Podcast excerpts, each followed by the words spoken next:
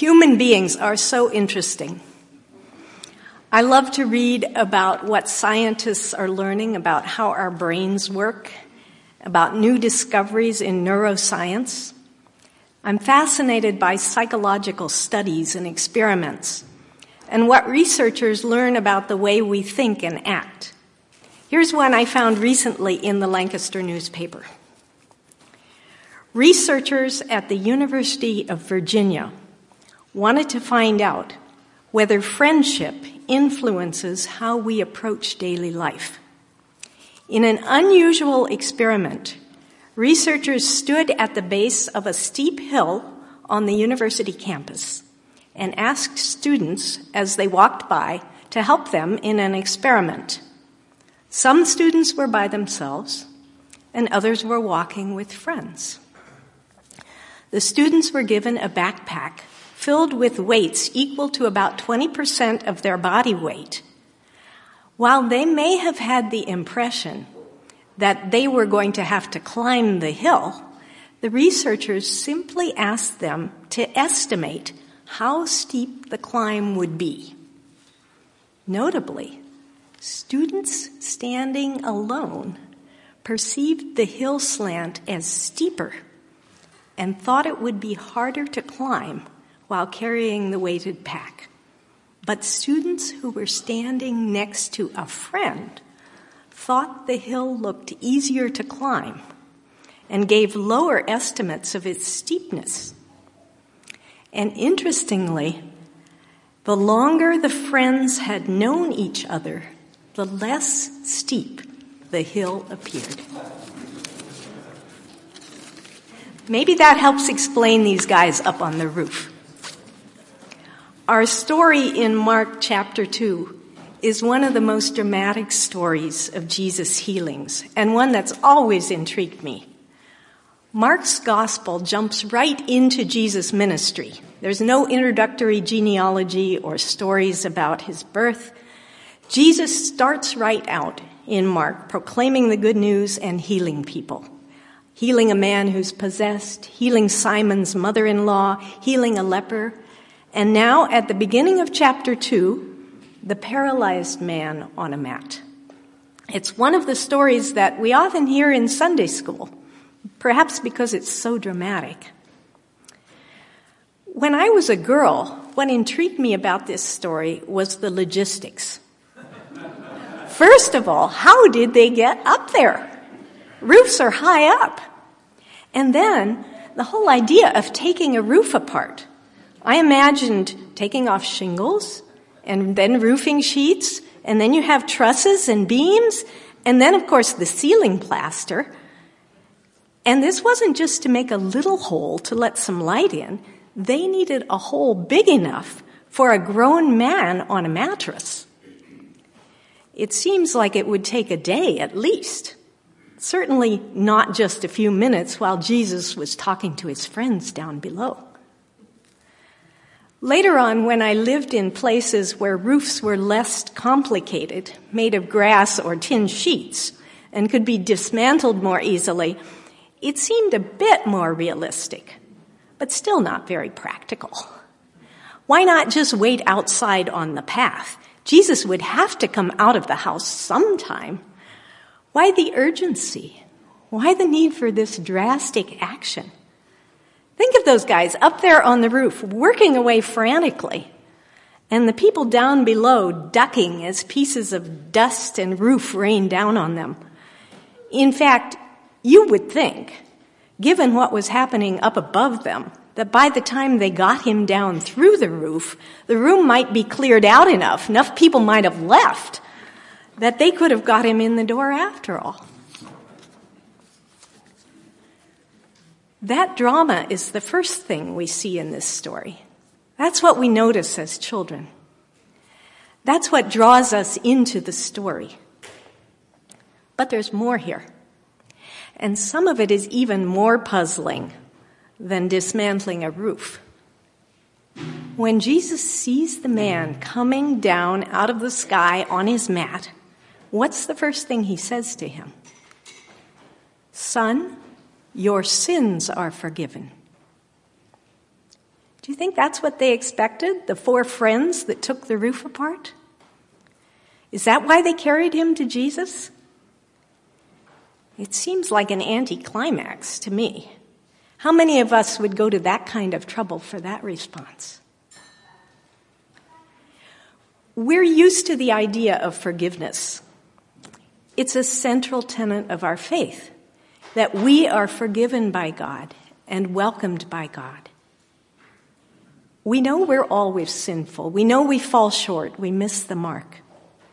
But we have confidence that when we confess, when we ask, forgiveness is there. But in Jesus' time, in the first century, it didn't seem quite so clear. There was an assumed link between sin and physical illness. You might remember the discussion Jesus had with his disciples later on in the gospel when they met a blind man.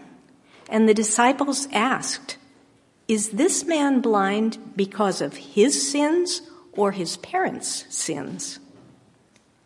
Physical well being and spiritual well being were considered to be brought by evil. They were closely linked in that world and an affliction was considered to be sent by God to punish sins. So there was a close link between healing and forgiveness, or forgiveness and healing. Now, Jesus here goes on immediately to address the bystanders, the ones that Mark calls the scribes, the ones who are looking askance, and we're told asking questions in their heart about his authority. Like so much in Mark's gospel, the question really is about who Jesus is.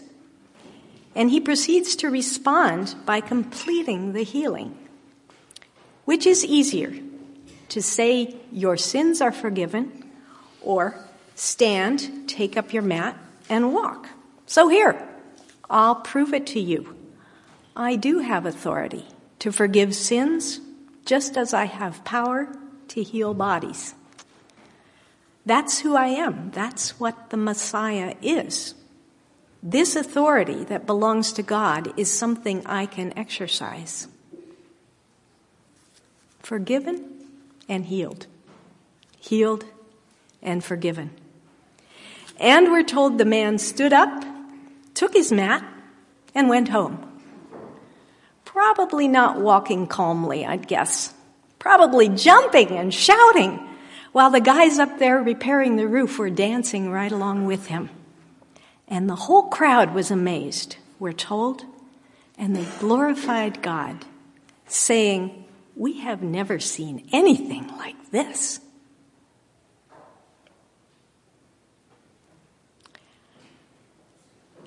From a question about logistics and getting through a roof to Jesus, to questions about the relationship between sin and healing, this story continues to fascinate me.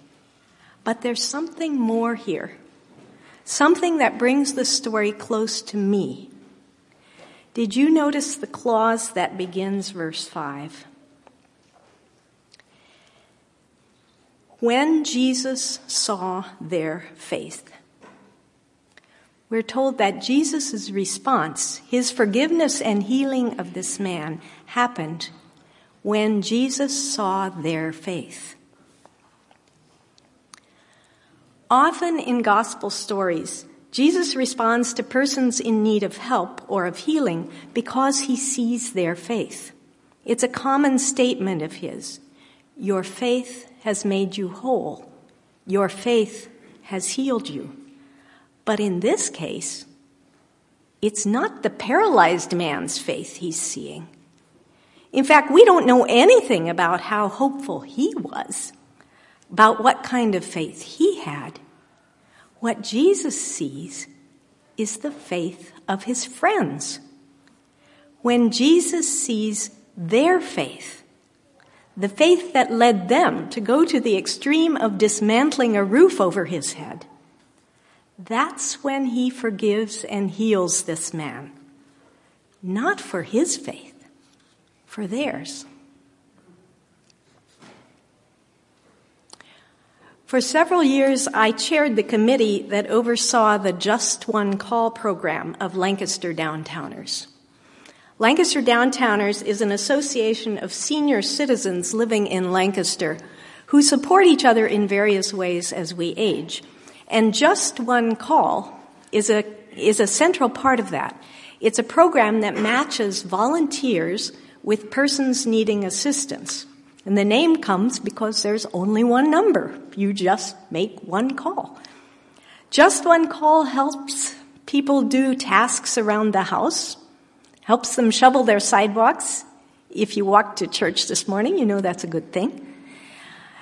Helps them change light bulbs or do light cleaning or wash windows. It can also provide transport to appointments or to shopping or help with various other needs you would think that it would be a popular program. And we don't have any trouble finding volunteers ready to help. But one of the things we struggled with was people's reluctance to ask for help. In fact, there were, there were several times that our committee learned after the fact of a downtowners member who had had surgery or had been ill but who hadn't called for help. Even though we repeatedly stress that this is one of the members, benefits that their membership dues paid for. It's hard to admit we need help. We live in a culture that values independence, self reliance. The sort of tropes of our culture are heroes like the intrepid pioneer or the Lone Ranger or the self made man or pulling yourself up by your bootstraps. We don't like to ask for help.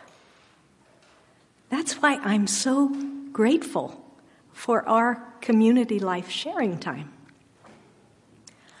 I have a friend who's Episcopalian, and she once said to me that while her theology is very Anabaptist, she would find it difficult to worship in a Mennonite church because she would miss the weekly Eucharist.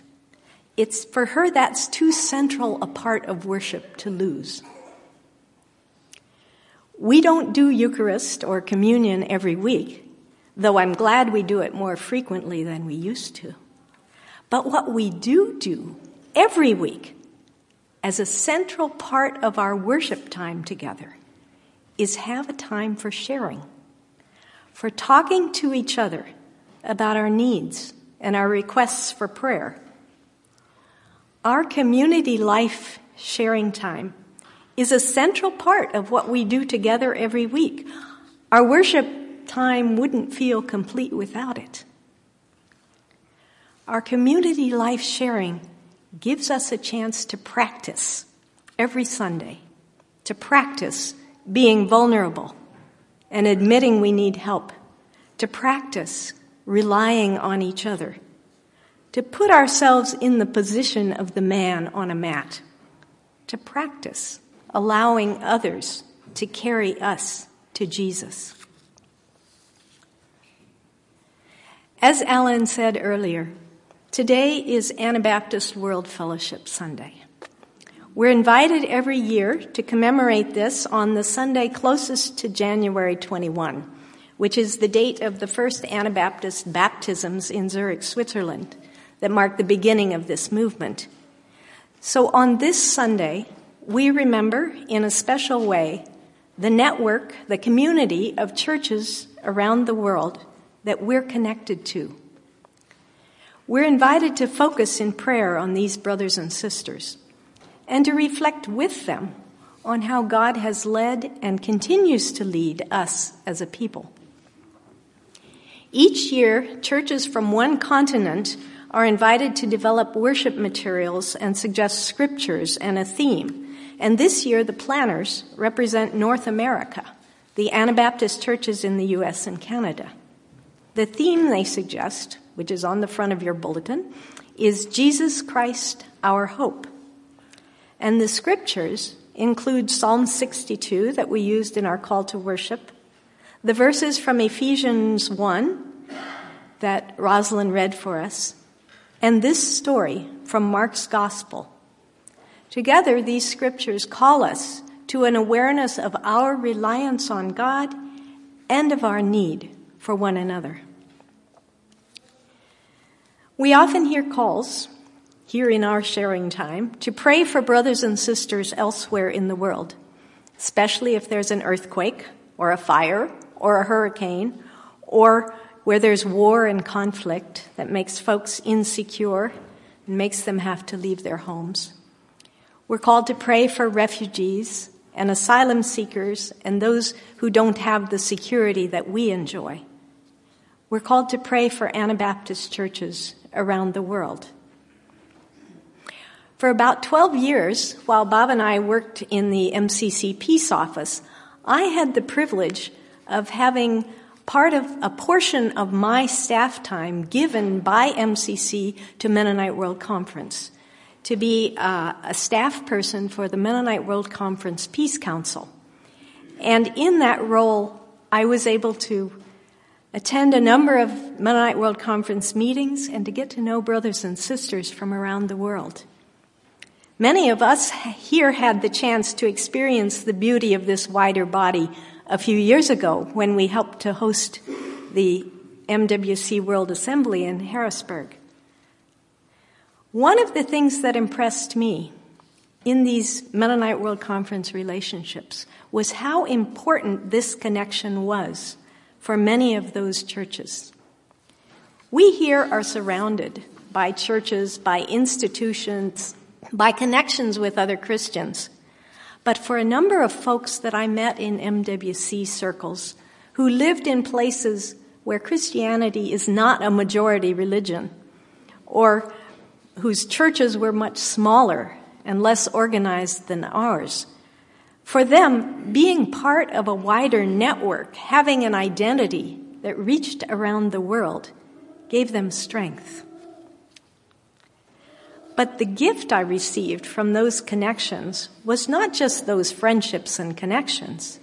The gift I received was the awareness that these fellow Christians in the Mennonite World Conference were not only asking us to pray for them, they were also praying for us.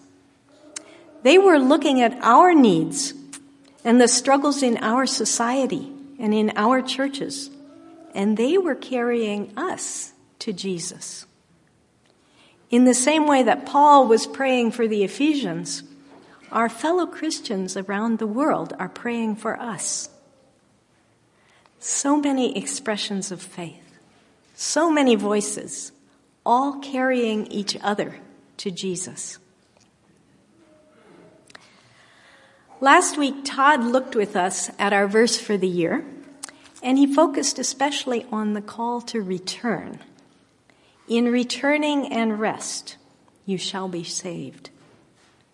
He reminded us that in these crazy making times we live in, when we're surrounded by hints of war, by demonizing of the poor and homeless, by messages that devalue people, that the way we can stay strong is by daily turning and returning to God. This is a crucial need, and I agree. But the other piece of this, the piece this story reminds us of, is that to do that, we need each other. I need you to carry me to faith.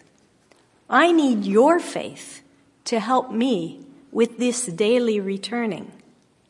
We all need our brothers and sisters, those around the world and those sitting next to us here. I can be paralyzed sometimes, overcome with fear or sorrow or with a feeling of helplessness at all the things around me in the world that need to be fixed and that I'm not able to fix. Poverty and homelessness and conflict and xenophobia and climate change, you know the list. And when I am, what I need is friends who can carry me to Jesus. I need the prayers of my brothers and sisters so that, as Paul puts it, the eyes of my heart can be enlightened, and I can know the hope to which I've been called, the riches of his glorious inheritance among the saints, and the immeasurable greatness of God's power. I need you walking beside me. And when you're there, the hill doesn't seem so steep. Thanks be to God.